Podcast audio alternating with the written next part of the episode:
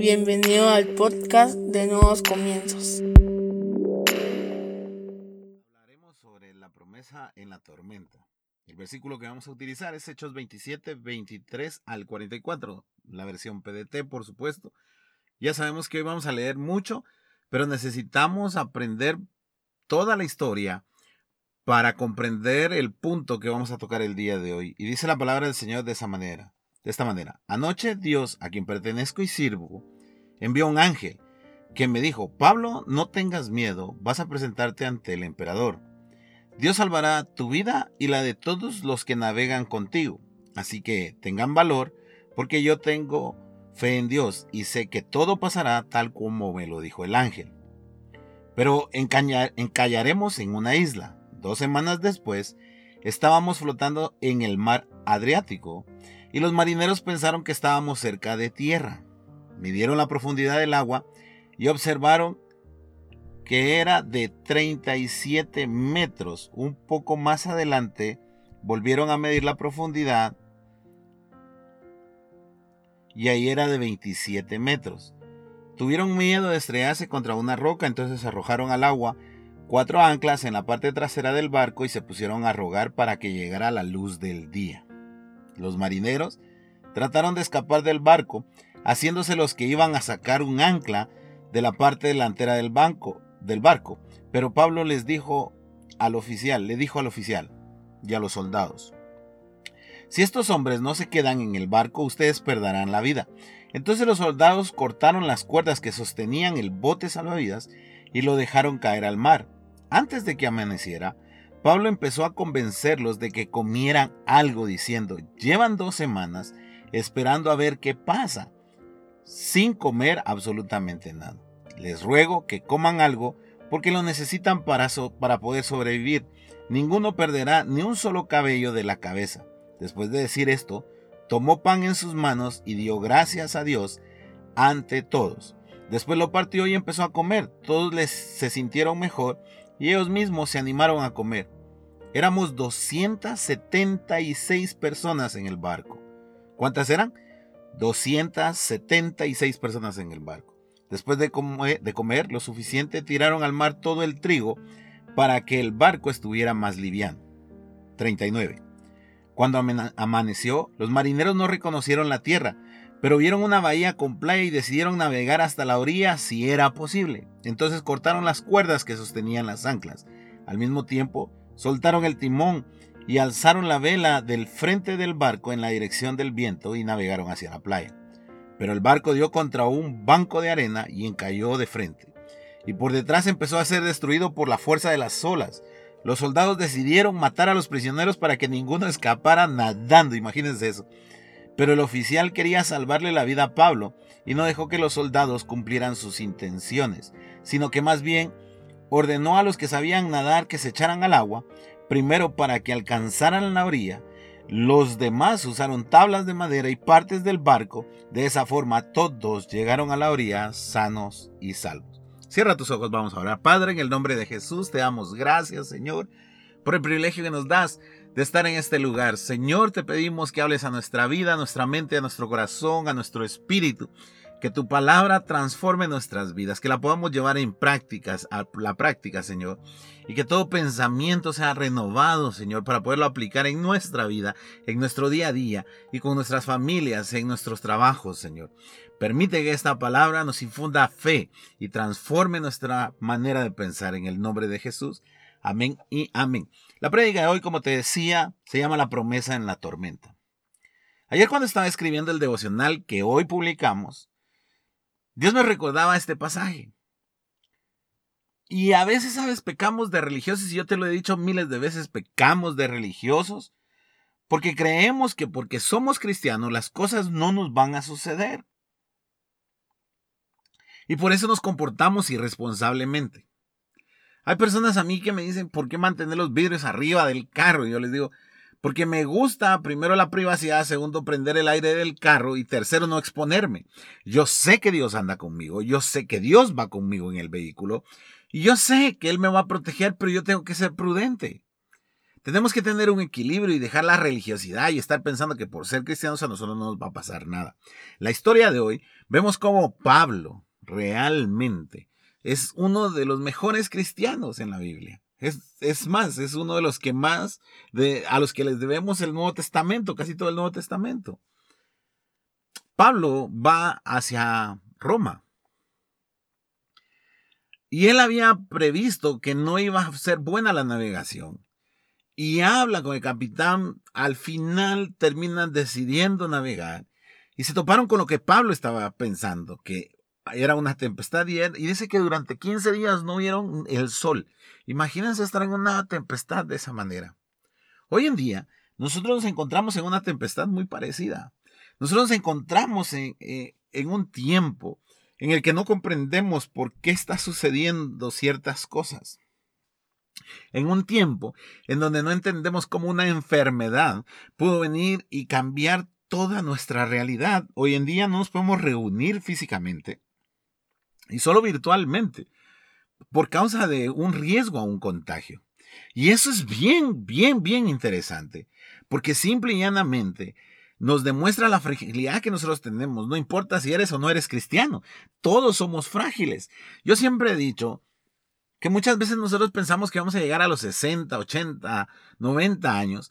Y siempre que encuentro a alguien hablándome de esa manera, le digo, ¿y quién te ha dicho a ti que mañana vas a estar vivo? Y la gente se molesta con uno, pero yo siempre he pensado que nosotros tenemos un, un tiempo limitado en la tierra. No porque yo sea cristiano voy a vivir más. Yo sé que porque soy cristiano voy a vivir conforme al propósito que Dios puso en mi vida. Y mi obligación es vivir en, conforme a ese propósito. Entonces, no podemos pecar de religiosos pensando que por ser cristianos no nos va a pasar. Si a Pablo le está pasando, está metido en medio de una tempestad que dura 15 días. Imagínate, son 15 días los, que ha durado esa tempestad.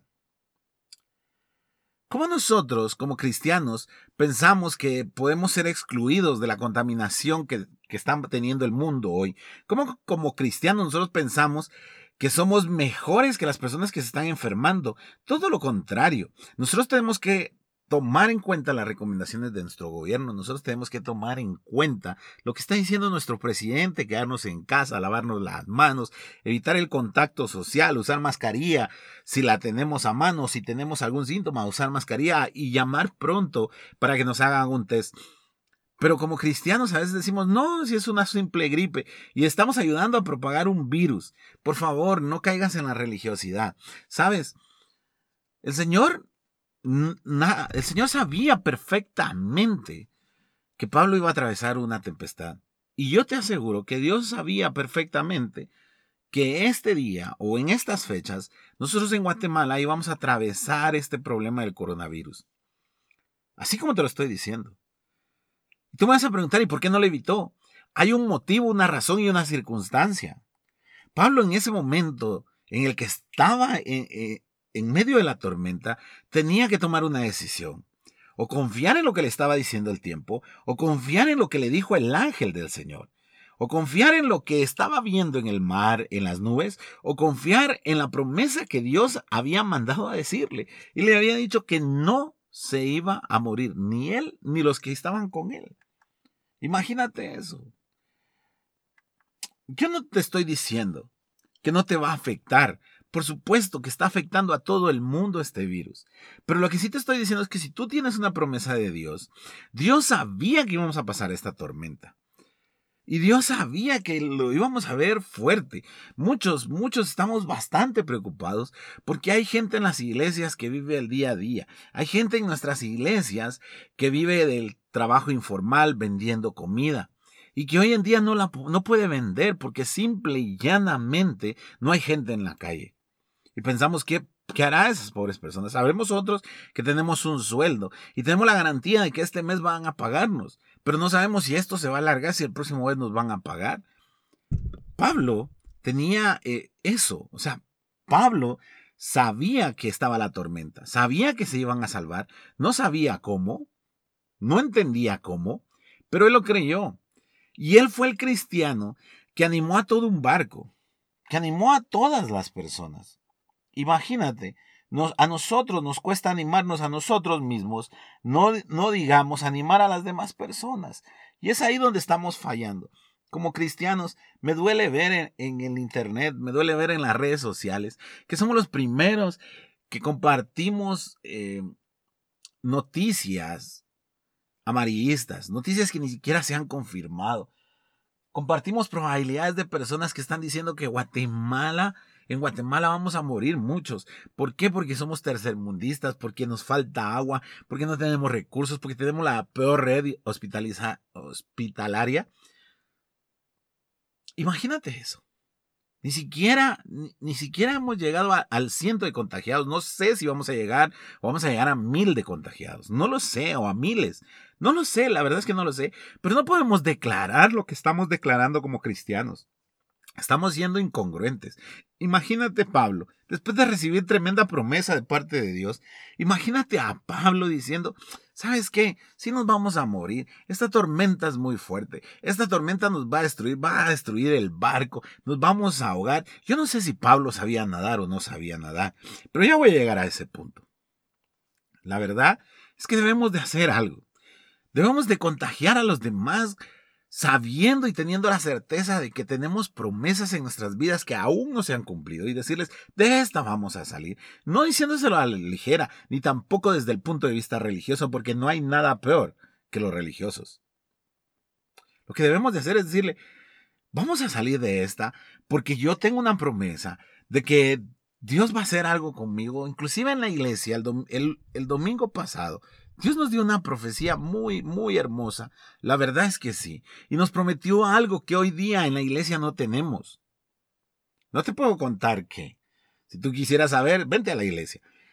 Pero no lo tenemos pero Dios no lo prometió. Y entonces esta, esta semana que yo estuve leyendo en las redes sociales todo ese amarillismo, me sentía mal, no quería salir a la calle, cada vez que salía mi esposa sentía que iba a volver contagiada, estaba cayendo en el pánico, que estaban provocando amigos. Yo en mis redes sociales tengo amigos cristianos, no tengo amigos que, que, que hablan mal, pero me dolía ver a los cristianos, a líderes, a gente compartiendo, no, que vamos a morir, que, que, va a pasar esto, que va a pasar aquello.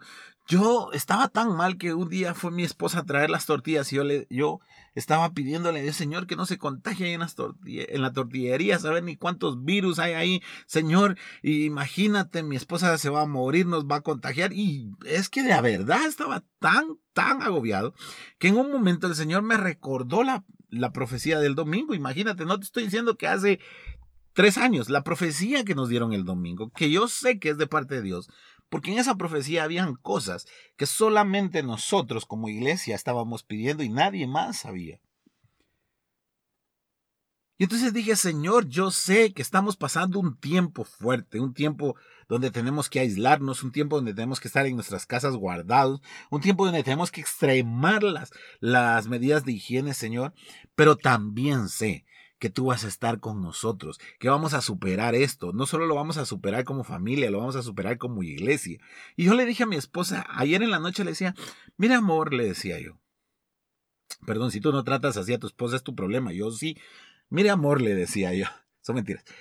Em, estaba bastante agobiado, pero el Señor me recordó esto. Y sabe, vamos a superarlo como familia, vamos a superarlo como iglesia. O sea que al terminar eh, todo esto, no sé si va a ser en un mes, dos meses, en un año, no lo sé, no te lo puedo decir porque eso no me lo dijo el Señor, no lo sé. Yo creo que nadie lo sabe. Pero sí estoy seguro que nos vamos a volver a reunir ahí en el templo. Vamos a ver cumplida las promesas del Señor, vamos a ver cumplida cabalidad esa profecía. Pablo sabía, Pablo, yo me imagino a Pablo aguantando hambre 15 días, o sea, 15 días, dos semanas tenían de no comer porque estaban esperando a ver qué sucedía. Imagínate, o sea, como diciendo, la, la comida que tenemos no nos va a alcanzar, entonces guardemos. Y así estamos varios de nosotros en nuestra casa. Tenemos la comida para aislarnos y, y algunos ni siquiera nos pagaron o algunos no tienen el presupuesto como para comprar comida y guardarse y no salir. Y estamos al día a día, algunos estamos compartiendo comida, algunos estamos limitándonos y no sabemos. Pero yo lo que sí sé es que en medio de toda esta crisis, en nuestras casas, nosotros deberemos, debemos de orar, debemos de llenarnos de fe, debemos de hacer uso de esas palabras que el Señor ha mandado durante mucho tiempo, durante meses, a ti tal vez durante años en otras iglesias, y decir, Señor, no sé cómo voy a salir, pero tengo la promesa de que voy a salir porque voy a terminar viendo mi promesa cumplida, la que tú me dijiste a mí, Señor. Yo le decía eso a Dios, yo le decía, Señor, tal vez nuestra economía como guatemaltecos va a estar pésima, tal vez como están diciendo y decían hoy en el Foro Económico Mundial, decían, eh, el crecimiento se va a detener, había un crecimiento de 2.5% y este año va a, va haber recesión económica, por supuesto, y tal vez la va a haber, tal vez algunos vamos a salir eh, tablas o vamos a terminar más endeudados de lo que entramos a esta situación pero vamos a salir con vida. Y si tenemos vida, Dios nos va a cuidar, Dios nos va a proveer lo suficiente. Pero en este tiempo de crisis, nosotros no podemos pensar que aquí se murió todo, no podemos seguir pensando de que hasta aquí llegamos. Nosotros lo que debemos de hacer definitivamente es seguir creyendo, adorando, dándole ánimo a nuestra gente, a nuestra familia, a nuestras casas, a nuestros hermanos, por favor, deja de estar compartiendo memes de odios hacia, tus hermanos, que por qué está hoy en día la, la cuarentena, que se están matando, que ya no soportas estar ahí. Lo mejor que nos pudo haber pasado como sociedad es encerrarnos en nuestras casas, porque tú te encierras con la familia que te vio nacer, con la familia que te vio crecer, esa de la que te has olvidado tú. ¿O yo? Qué lindo ver a mis hijos armar en el comedor su carpa para poder dormir. Tenía rato de no jugar luchitas con ellos, ya llevo dos días seguido, precisamente antes de grabar esta prédica, mi hija me estaba retando a unos buenos golpes para que jugáramos juntos. Teníamos rato de no compenetrarnos de esa manera. Teníamos rato de no apreciar la comida. Hoy nos sabe hasta diferente la comida, ¿sabes? Es una oportunidad. Yo siempre, a veces estoy en el trabajo y almuerzo solo y ahora tengo la posibilidad de almorzar con mi esposa y mis hijos. Es un regalo el que tenemos de estar en nuestros hogares. Entonces, por favor, no estés publicando memes, no estés publicando cosas porque pareciera que odias a tu papá, que odias a tu mamá, que odias a tus hermanos o que odias a tus hijos. No, hombre, quédate en casa, aprovecha el tiempo que nos está regalando el Señor. Volviendo después del paréntesis y el comercial, volviendo a la historia. Pablo le dice a los hombres, coman, tenemos 15 días de no comer, coman. Y lo primero que hizo fue agradecer. ¿Sabes? Lo mejor que podemos hacer en este tiempo es que cada tiempo de comida nosotros oremos. Aquí se turnan mi esposa y mi hija para orar. Y mi hija se pelea con mi esposa porque ella quiere orar en todos los tiempos y agradece la comida que hay, agradece la provisión. Qué bonito tomarse la mano con la familia y llorar. Pablo dice que tomó la comida y lo primero que hizo fue dar gracias. Y después se sentó a comer, como diciendo, bueno, si ustedes no quieren, es su problema, pero yo sí voy a comer, ¿sabes? A veces nos ponemos melindrosos, a veces le decimos a la mamá, ah, no puede ser otra vez frijoles. Yo soy fan de los frijoles, ustedes lo saben, me conocen. Yo soy fan de, de los frijoles negros, por supuesto volteados, aguados, parados, de la forma en la que sea, rancheros, con chilito, ay, qué tremendo. Pero nos olvidamos de agradecer.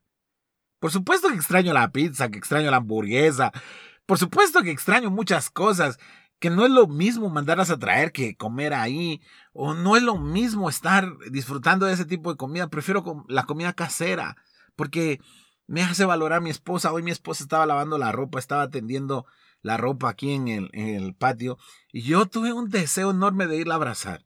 Nos estamos, nosotros siempre hemos sido enamorados y todos que nos conocen saben que nos tratamos de lo mejor, que no hemos tenido ni un solo problema. Pero hoy Dios puso en mi corazón salir al patio, irla a abrazar y decirle cuánto la amo. Eso no lo pude haber hecho si estuviera en el trabajo. De verdad.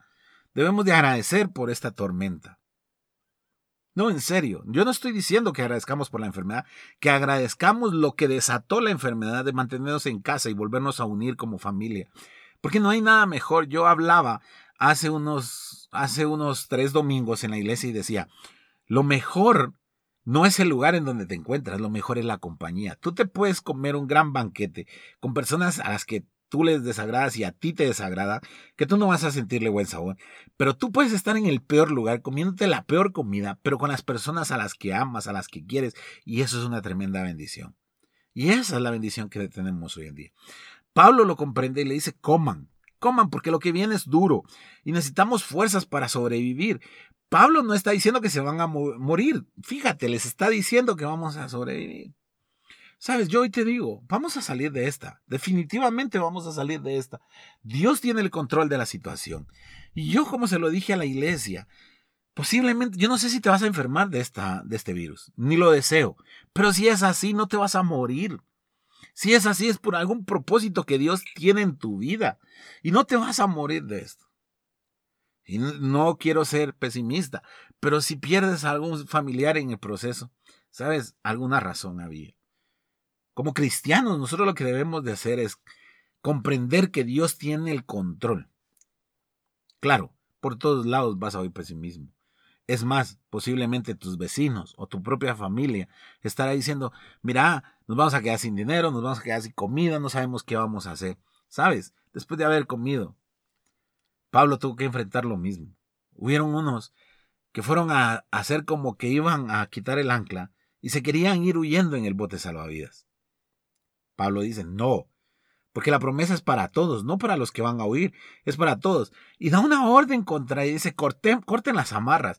Y cortan las amarras para que el bote salvavidas se pierda. O sea, nadie se iba a salvar por sus propios métodos. Nadie se iba a salvar por sus propios medios. Solo se iban a salvar por la palabra que Dios dio. Algunos de ustedes pueden decir, no, si yo, yo estaría mejor en China ahora. Claro, o podrías decir, me voy a ir a, refugiar en, en, una montaña donde no llegue nadie. Por supuesto, pero no son tus métodos los que te van a salvar. Posiblemente otro va a decir, ya es que tengo mis ahorros, yo no tengo problema, yo puedo pedir comida todos los días. Sí, pero no son tus recursos los que te van a salvar de este virus. Quien te va a salvar de este virus, virus es Dios. Es la palabra que Dios te dio a ti. Compréndelo, por favor. Debemos de aprender que nosotros dependemos, no importa que tan sabios, no importa que tan expertos, no importa que tan educados, no importa que tantos títulos tengamos, no importa nuestro nivel socioeconómico. Debemos de comprender que Dios tiene el control. Siempre lo ha tenido y siempre lo tendrá. Si no aprendemos eso, entonces estamos fritos, fritos. Y era lo que Pablo le quería decir al, al barco. Imagínate algunos navegantes saliendo en el barco salvavidas. Todos los demás se hubieran deprimido y hubieran dicho, solo ellos se van a salvar. Pablo quería evitar eso. Así que corta toda, toda comunicación pesimista. Si te llama un amigo, te comparte una cadena de WhatsApp de que va, va, va, va a tronar Guatemala, bloquealo. Bloquealo temporalmente. No te estoy diciendo que lo bloquees para siempre, bloquealo temporalmente. Bueno, si quieres bloquearlo para siempre es tu problema. Pero bloqueado temporalmente. No dejes que te metan miedo en el cuerpo. No dejes que te metan pánico. Porque nosotros como cristianos, y es ahí donde debe salir realmente nuestra creencia, tenemos la certeza de que Dios dio una palabra. La dio en nuestras vidas, la dio en nuestra iglesia. Y vamos a salir. Siempre atiende todo lo que diga el gobierno, porque también estamos llamados a hacer eso. También estamos llamados a hacer eso. Atiende, no, no, no, no seas imprudente, sé coherente entre tus creencias y tu forma de vivir. Por último, ellos se, se aproximan a la, a la tierra. Encontraron la tierra, pero perdieron el barco. Eso es bastante interesante. Dios, Dios les cumplió su promesa pero no les contó el método. ¿Sabes? Yo no entendía por qué habían perdido el barco. El barco lo perdieron, dice que encallaron y la presión de las olas empezó a, reventar el barco por la parte de atrás hasta que lo hundió.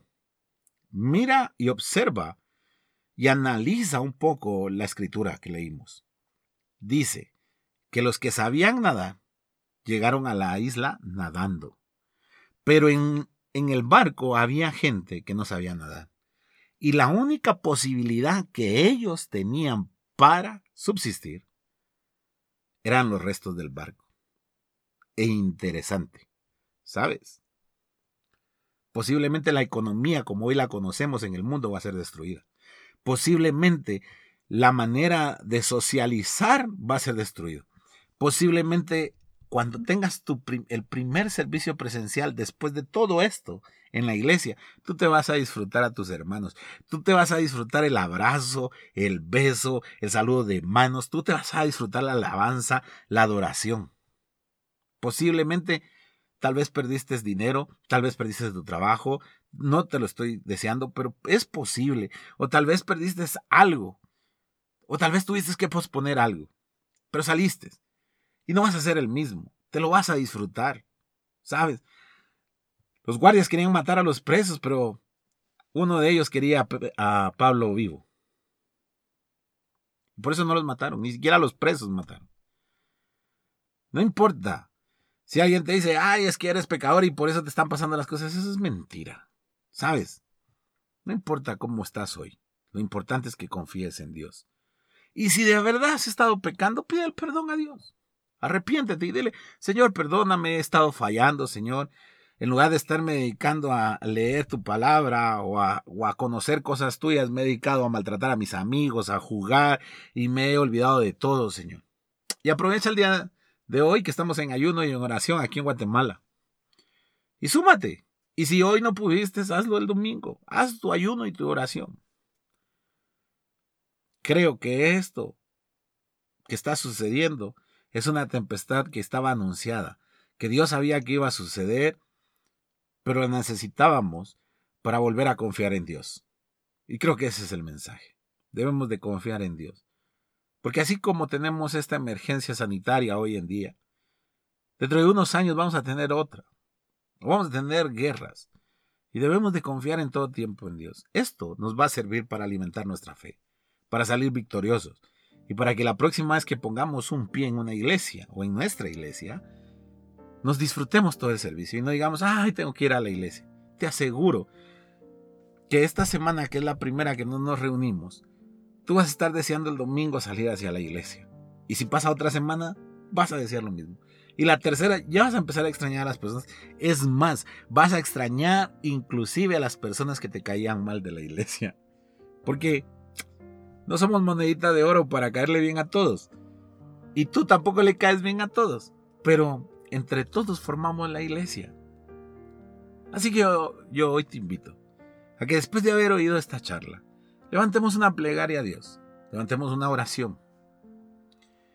En la cual realmente agradezcamos al Señor por esta tormenta. Porque sabemos que vamos a salir avantes. Que vamos a hacer, como Pablo, instrumentos para animar a otros pero sobre todo que vamos a quedar vivos al final y que vamos a cambiar nuestros pensamientos, nuestras prioridades y que vamos a disfrutar el tiempo en familia. Cierra tus ojos. Padre, en el nombre de Jesús, Señor, gracias por la situación que estamos atravesando. Tú tienes el control absolutamente de, de todo, Señor. Tú sabías perfectamente lo que venía. Tú sabías perfectamente, Señor, que venía este tiempo para Guatemala. Por eso enviaste palabras antes, para que nosotros tomemos conciencia de que no termina nuestra historia en este momento, sino que, Señor, va a terminar esta emergencia y vamos a ver cumplidas tus palabras, Señor. Lo que tú querías es que nos fortaleciéramos en medio de la tempestad, en medio de la tormenta, así como le tocó a Pablo, Señor. Permítenos animar al que esté desanimado. Permítenos ayudar al que tiene necesidad, pero sobre todo en este tiempo en el que estamos en, los, en las casas o en los hogares, podamos disfrutar de nuestra familia, de nuestros hermanos, de nuestros padres. Tal vez hace rato no le decimos te amo a nuestra familia. Este, este es un buen día para hacerlo, Señor. Apreciar el tiempo con ellos. Volver a ser los mismos. Volver a compartir la mesa, Señor. Platicar nuevamente, Señor. Gracias. Gracias porque de todo lo que está sucediendo hoy en el mundo podemos sacar algo bueno. Te pedimos también que cubras a nuestras familias, que cubras los hogares, que cubras la iglesia, Señor. Que permitas que podamos obedecer al gobierno, Señor, para que no seamos alcanzados por este virus. Debemos de ser congruentes, debemos de creer en ti, debemos de obedecer a nuestras autoridades. Señor, como iglesia venimos delante de ti a pedirte, Señor, tu favor, a pedirte tu protección y a decirte que sabemos que tú tienes el control. Que hemos estado, Señor, sintiéndonos agobiados, cargados, pero a partir de hoy sabemos, Señor, que como le pasó a Pablo, en medio de una tormenta, de un aforagio, tú lo guardaste y cumpliste la promesa que le mandaste por medio de un ángel. Nosotros sabemos que en medio de esta situación vamos a salir, porque tenemos que ver cumplidas las promesas que tú has enviado en nuestras vidas. En el nombre de Jesús te damos gracias, Señor. Amén y amén. Dios te bendiga.